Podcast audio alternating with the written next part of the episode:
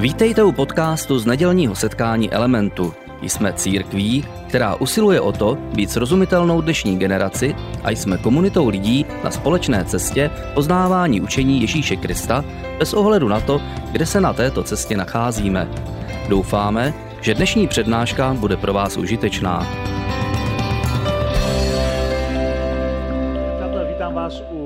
Dalšího pořadí už třetí části seriálu David, tajný život ikonického krále Izraele, ve kterém společně probíráme příběh tohoto legendárního krále, Izraele, kdy se díváme na spoustu těch známých momentů z jeho života, jako je například vítěz nad Goliášem, ale také mnohem méně známých částí jeho života, které ale jsou stejně tak důležité pro pochopení jeho příběhu. A ten příběh, o kterém mluvíme, je poměrně starý příběh. Je e, tři tisíce let starý příběh, a, a, a protože je opravdu z pomezí doby železné a bronzové, a, tak a je to příběh, který je drsný a velice barvitý a velmi lidský a a ukazuje nám ve své podstatě, jak můžeme najít Boha uprostřed velice zemité lidskosti. A takové té lidskosti, která je opravdu drsná. Tak uprostřed této lidskosti můžeme najít Boha. Ten příběh nám ukazuje, kde a jak. A už jsme si říkali, že pokud pochopíme ten příběh Davida, který je jeden z nejvíce popsaných, nebo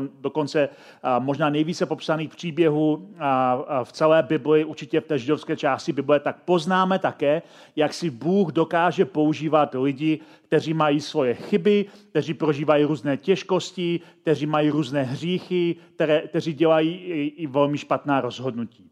A my, když čteme ten Davidův příběh, nebo vůbec obecně, když čteme starozákonní příběhy, tak míváme často tendenci ty příběhy vykládat především metaforicky a použít je nějak pro svůj křesťanský život.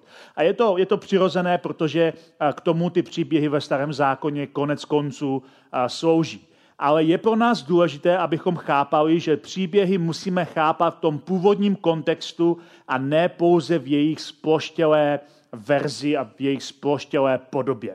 A měli bychom se něco naučit a poučit z těch příběhů, aniž bychom museli neustále ty příběhy omlouvat nebo vysvětlovat, protože ten kontext je právě důležitý pro pochopení celého toho příběhu.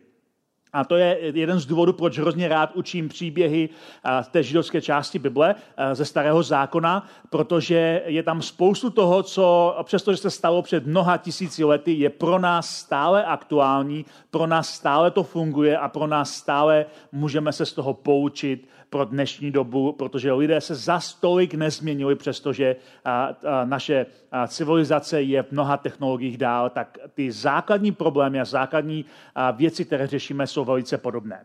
A jedna z věcí, která se mi líbí na těch příbězích Bible i ve starém i novém zákoně, je to, že se nesnaží autoři Bible ty svoje hrdiny nějakým způsobem posvětit nebo o nich vytvořit legendy.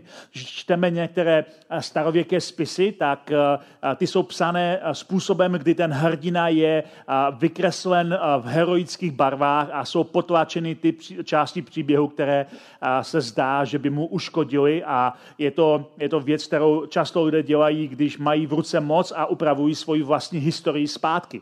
A mně se moc líbí, že když čteme ty křesťanská, ale také především ty židovská písma, tak se tam dočteme o příbězích lidí, které jsou velice radikální, velice černobílé a hlavně není to nějak obroušené, je to tak, jak je to napsáno, je to velice upřímné a nám to pomáhá, protože vidíme reálný příběh, ne nějakou legendu, kterou někdo stvoří z pozice vítěze o mnoha stovky let později. A to nás ale přivádí k tomu, že i ten příběh, který budeme dneska vyprávět, je příběh, který je velice černobílý a často se o něm nemluví, protože se nehodí do takové té sploštělé pokřesťanštěné verzi Davida. Což nás přivádí k myšlence, kterou jsem říkal, že budu říkat každou neděli, když budeme mluvit o Davidovi, a to je to, že David není křesťan.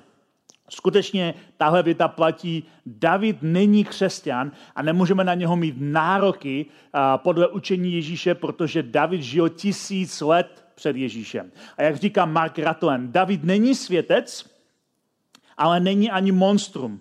Je složitým člověkem, který dokáže bojovat a zabíjet ze stejnou lehkostí jako psát úžasné básně a písně, říká Mark Gatland a myslím si, že to je velice přesný popis Davida. Je to složitý člověk. Je to složitý člověk, který dokáže bojovat a zabíjet ze stejnou lehkostí, jako skládat poezii. Aby jsme trochu chápali eh, ten Davidův příběh, tak bychom mohli zasadit eh, také jeho příběh do eh, kontextu toho celého příběhu Izraele. Pokud jste někdy četli tu želskou část Bible, tak víte, že celý ten příběh toho národa začíná vysvobozením z egyptského otroctví.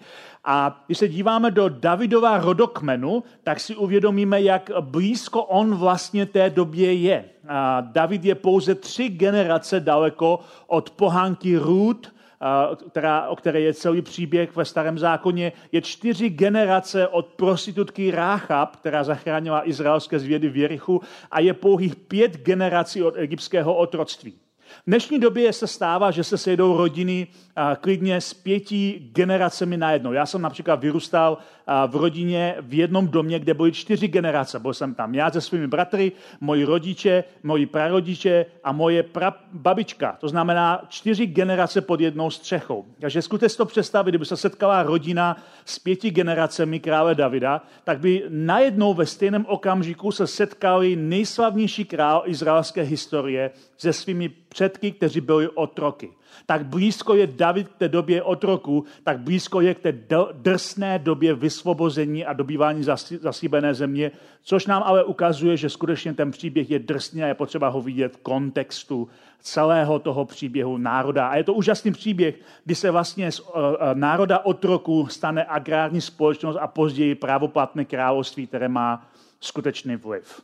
Davidu příběh, jak jsme si říkali, začíná povolání z bezvýznamnosti. A David je takový bezvýznamný, kdo nebere úplně vážně, ale říkali jsme si takovou tu důležitou větu, že Bůh se dívá na lidská srdce a ne na vnější vzhled. Bůh se dívá na to, co je uvnitř a ne pouze to, co je navenek. A takže David je povolán, i když je naprosto bezvýznamný navenek, je povolán Bohem k nějakému úkolu, je povolán Bohem k nějakému účelu.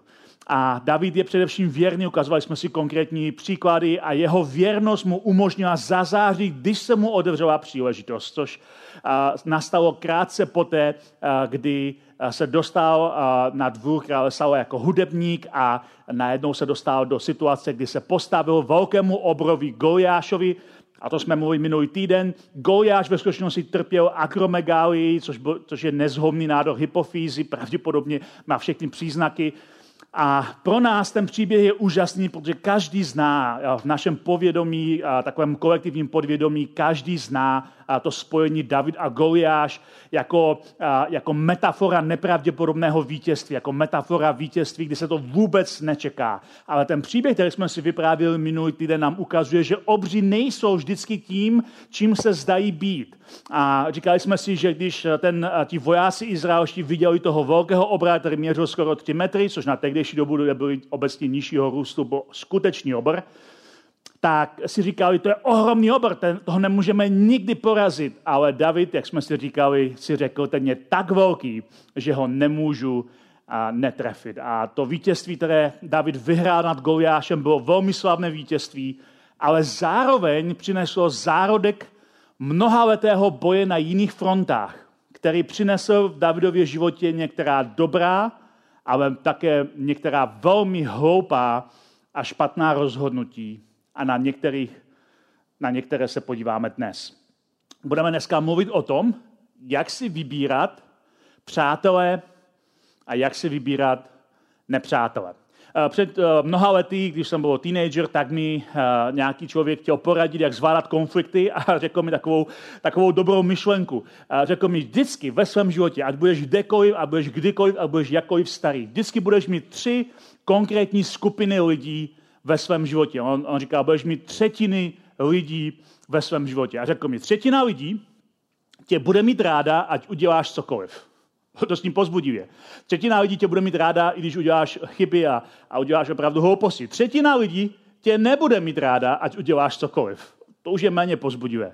A třetina lidí, třetině lidí budeš ukradený, ať uděláš cokoliv. A já si pamatuju, že pro teenagera, který eh, zápasil se svojí identitou a s tím, aby eh, měl nějaké přátelé, aby ho někdo měl rád a tak dále, eh, každý teenager tomu rozumí, tak tahle, tahle rada mi ve své podstatě hrozně pomohla. Říkal jsem si, to je dobrý. Já nikdy nemůžu získat všechny na svoji stranu.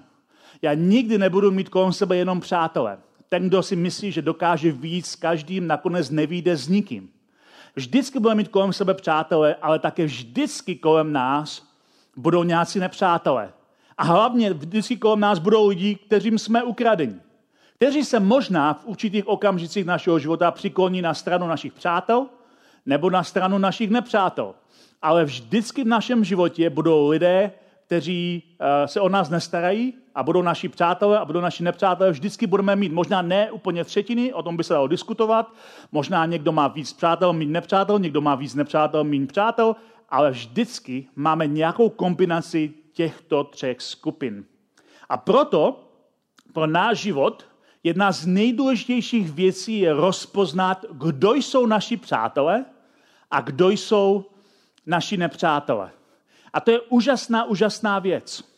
A David nás učí, a jeho příběh nás učí, jak si ukážeme dnes, že se můžeme chovat dokonce přátelský k těm, kteří se k nám chovají nepřátelsky.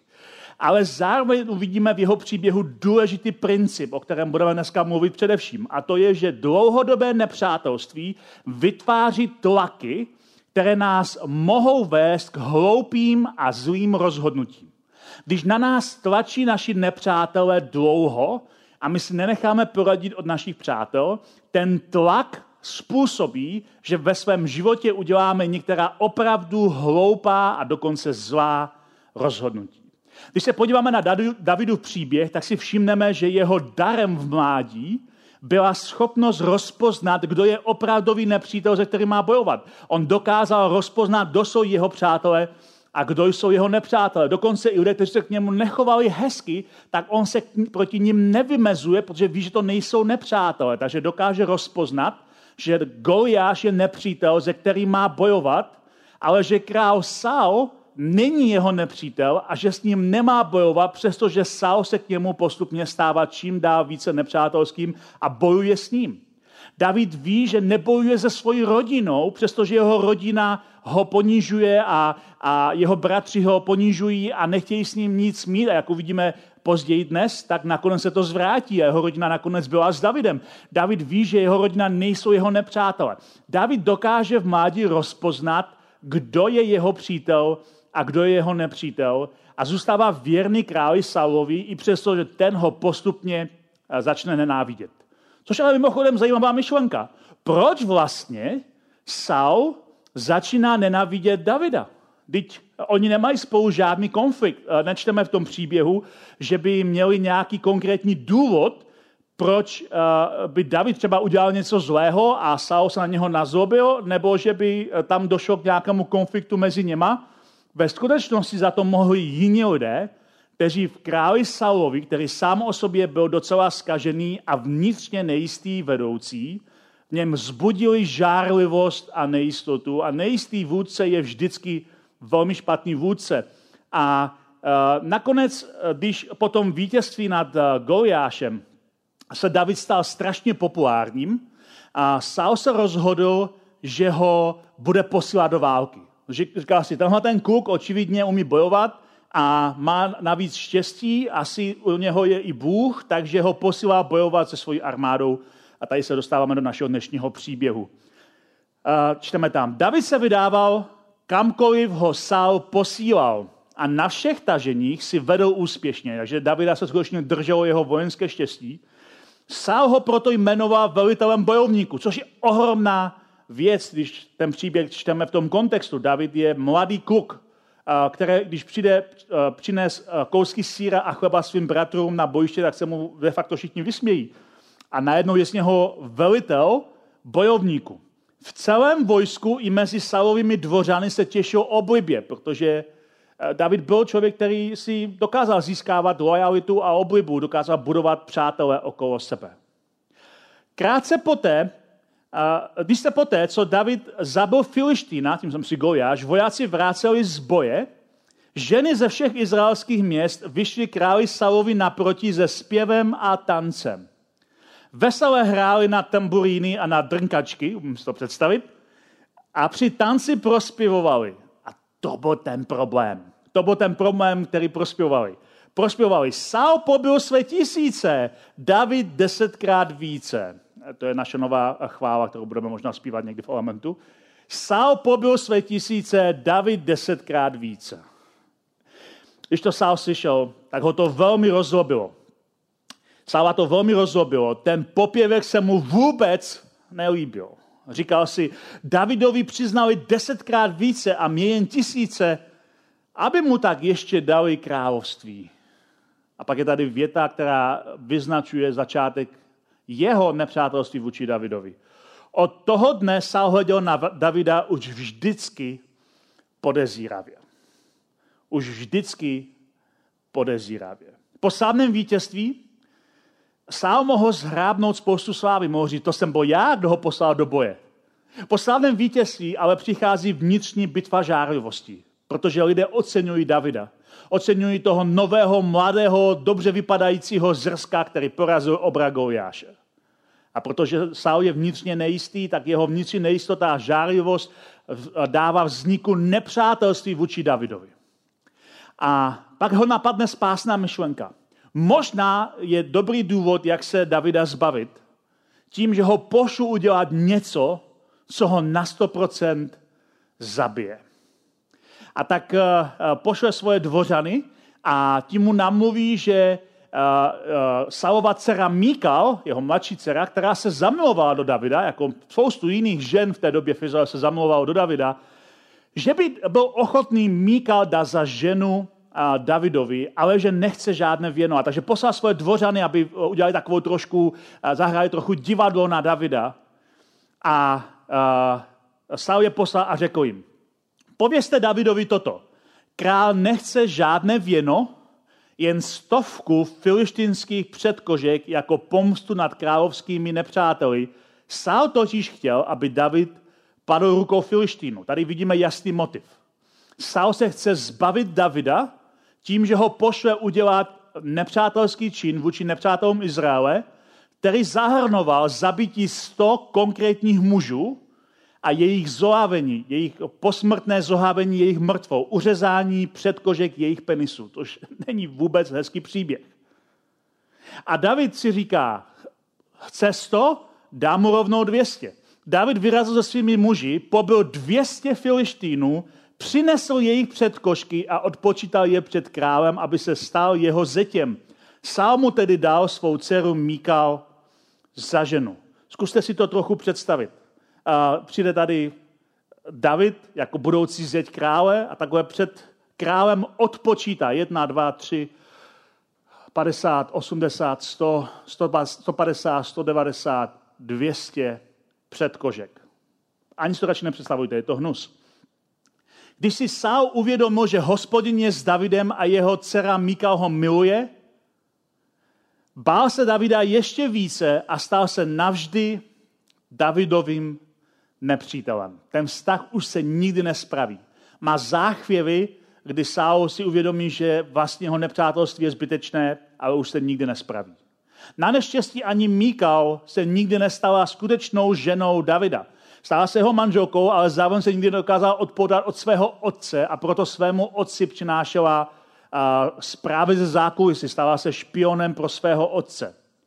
A protože Saul se stal Davidovým nepřítelem, a my jsme si říkali minule, že ho často trápili běsy a David mu hrál, aby ho uklidnil, tak dvakrát při této situaci se pokusil Davida osobně zabít.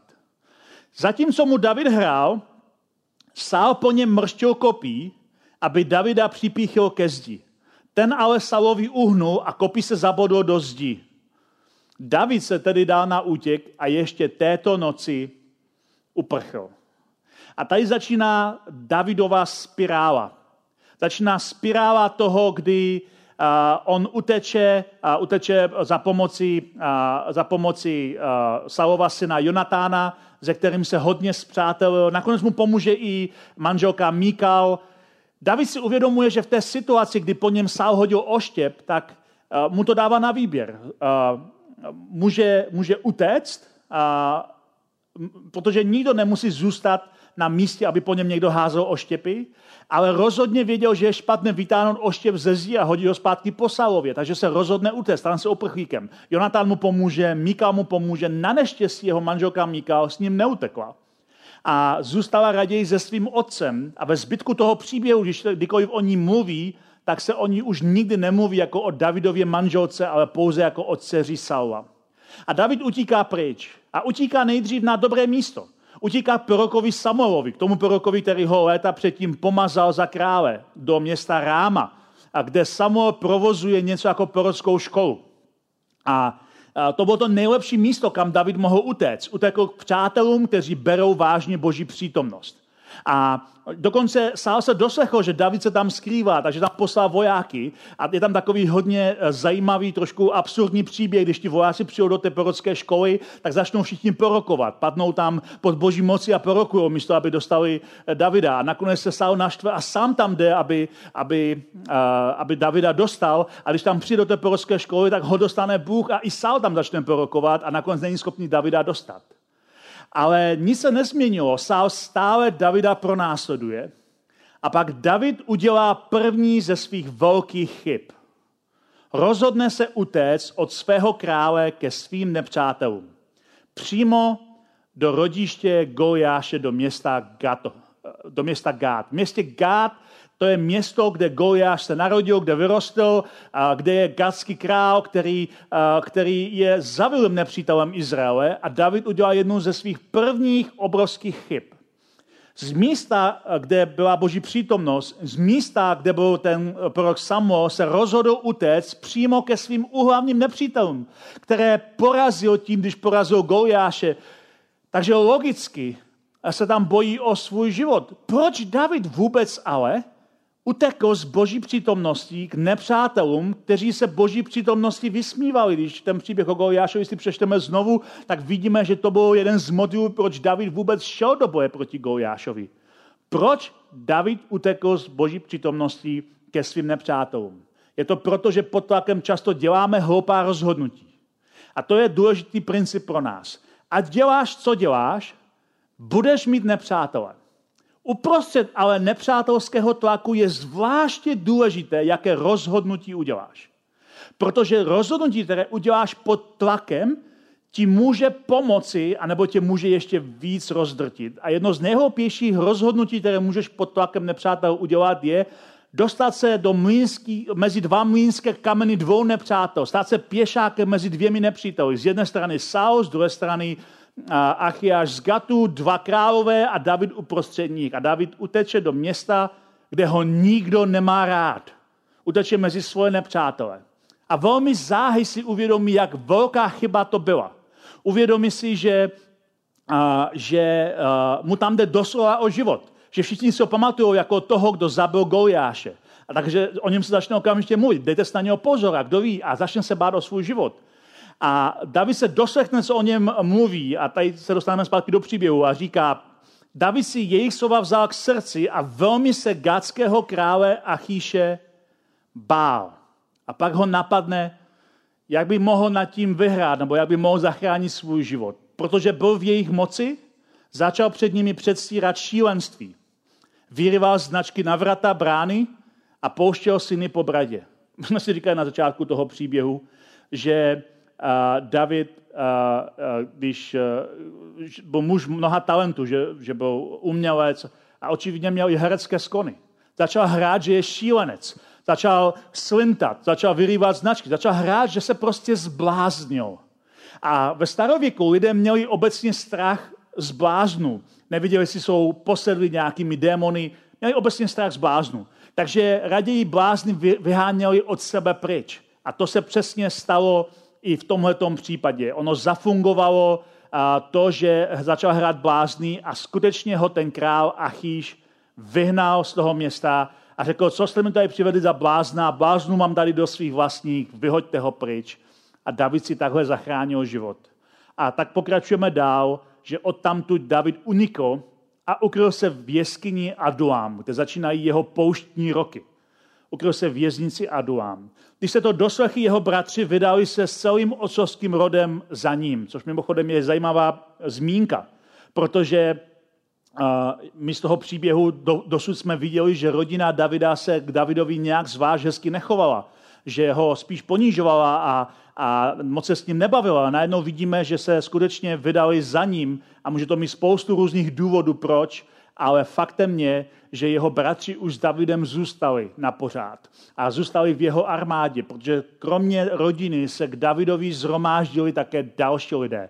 Zhromáždili se, se k němu také všichni, kdo byli v nesnázích a kdo byli zadlužení a zatrpklí. Jsou konkrétně lidé, kteří mají důvod utíkat. Nesnáze, dluhy a zatrpkost. Bylo s nimi na 400 mužů a on se stal jejich volitelem. Tahle ta skupina se stala jeho eh, zárodkem jeho velmi lojální družiny, jeho vlastní armády. Eh, David uměl v lidech zbudit lojalitu, protože sám dokázal být velmi lojální. Přestože pak v tom příběhu vidíme, měl několikrát možnost zabít Saula, tak to nikdy neudělá a zůstává mu věrným, protože Saul není jeho nepřítel. Ale David se začne přesouvat mezi přáteli a nepřáteli. Eh, eh, z toho z té eh, jeskyně Adulam začne cestovat na různá místa v té poušti. Stane se dosova a do písmene uprchlíkem. Je obklopený přáteli, ale je neustále na útěku před nepřáteli a začnou se u něho projevovat konkrétní charakterové vady, které do té doby moc nevidíme. Jako například začne být pomstichtivý. Někdy ho někdo zastaví, jako je tam krásný příběh o, ženě Abigail, žena Nábala a později po smrti Nábala manželka Davida. Jindy ho nikdo nezastaví. Ale nakonec když David takhle utíká po poušti a na různých místech po poušti neustále na útěku a, a na spoustě místech na poušti píše krásné žalmy, které jsou plné volání, proč mě Bože si opustil. E, my dneska máme v žalmech e, ty jeho modlitby, které on píše, jeho písně, které tam píše, jak je na útěku před Saulem a jak je neustále sám. Možná dokonce e, ten slavný žalm, kde David píše, jak je dobře, když bratři jsou spolu svorně, napsal v tom okamžiku, když jeho bratři se k němu přidali do jeskyně jeskyně Aduám. Spousta těch žálmů reflektuje to, co David prožívá na poušti. Ale nakonec ho útěk přestane bavit a vrátí se zpátky do Gatu, zpátky k tomu králi Achíšovi, zpátky k nepřátelům Izraele. David si totiž pomyslel, teď mohu kdykoliv Salovou rukou zahynout. Nezbývá mi nic lepšího, než utéct do filištinské země. Pak mě Sál nechá a přestane mě hledat po celém Izraeli takhle mu uniknu z rukou. A tak se znovu vrátí ke svým úhlavním nepřítelům do Gátu. Tentokrát ale už nehraje šílenství a tentokrát už není sám, ale má sebou malou armádu, 600 mužů. Šílenství už nehraje, ale zároveň ví, že zůstat u krále Filištínu nebude zadarmo, že za ochranu se platí a tak se, tak se nechává najmout jako žoldák. A král Achyš mu říká, abys tady mohl zůstat, aby dal mu dokonce celé město Cikcak, abys tady mohl zůstat, musíš útočit na izraelské kmeny a musíš plenit jejich města. David se stává žoldákem. Ale David nechce bojovat proti svému vlastnímu lidu. A tak místo, aby útočil na jeho izraelské kmeny, útočí na kmeny nepřátelské, které žijí ještě pod jihem těch uh, izraelských kmenů a plení jejich uh, města, pustoší jejich města a začne zabíjet kohokoliv, kdo mu přijde pod ruku. A začne zabíjet lidi v těch městech, na které útočí. A tady se dostáváme k tomu, co je velice smutné. Aby ho nikdo neprozradil, začne prolevat potoky krve začne doslova a do písmene prolevat potoky krve. Čteme eh, v Samuelově tyto slova. David útočil na celý ten kraj, protože byl prostě žoldák pod ochranou filištinského krále a nenechával naživu muže ani ženy, zabíral brav i skot, osly, volbloudy i oděvy, potom se vracel k Achíšovi. Nenechával nikoho naživu. Když se Achíš ptal, na koho jste dnes podnikli nájezd, tak lhal. Říkal do judského Negevu, nebo do Negevu Jerachemelců, nebo do kenijského Negevu. Prostě říkal, že šel jinam, než doopravdy šel. David nenechával naživu muže ani ženy, aby je nemusel vodit do gatu. Říkal si totiž, aby na nás někdo nevyzradil, co vlastně David doopravdy dělá. Aby nikdo neprozradil, kde doopravdy útočí, tak místo toho vyvraždil úplně každého. David dělal to, čemu by dneska moderně jsme říkali etnické čistky, nebo dokonce genocida, je krvavým žoldákem. A to všechno proto, že na začátku udělal hloupé rozhodnutí pod tlakem. Pod tlakem nepřátelsky se chovajících lidí udělal hloupá rozhodnutí a mezi těmi dvěma mlínskými kameny dvou nepřátel se přidal k izraelským nepřátelům. A musím říct, že krvavý žoldák se nehodí do našeho obrazu Davida. A většinou, když se káže o králi Davidovi, tak málo kdo mluví o téhleté části jeho příběhu. A je to logické, protože jak vlastně o tom máme mluvit? Nezapadá do toho příběhu muže podle božího srdce.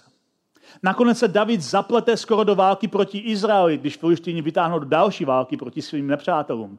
Ale je toho uchráněný, protože mu ostatní filištínští velmožové nevěří.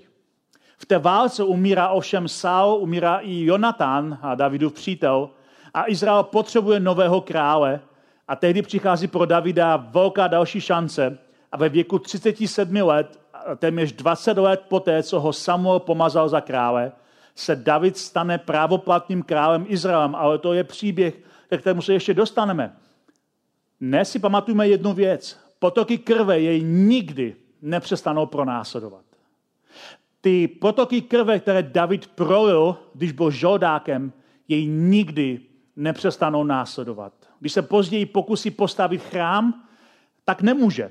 A svému synovi Šalamounovi říká tyto slova. Můj synu, měl jsem na srdci postavit dům jménu hospodina, svého Boha.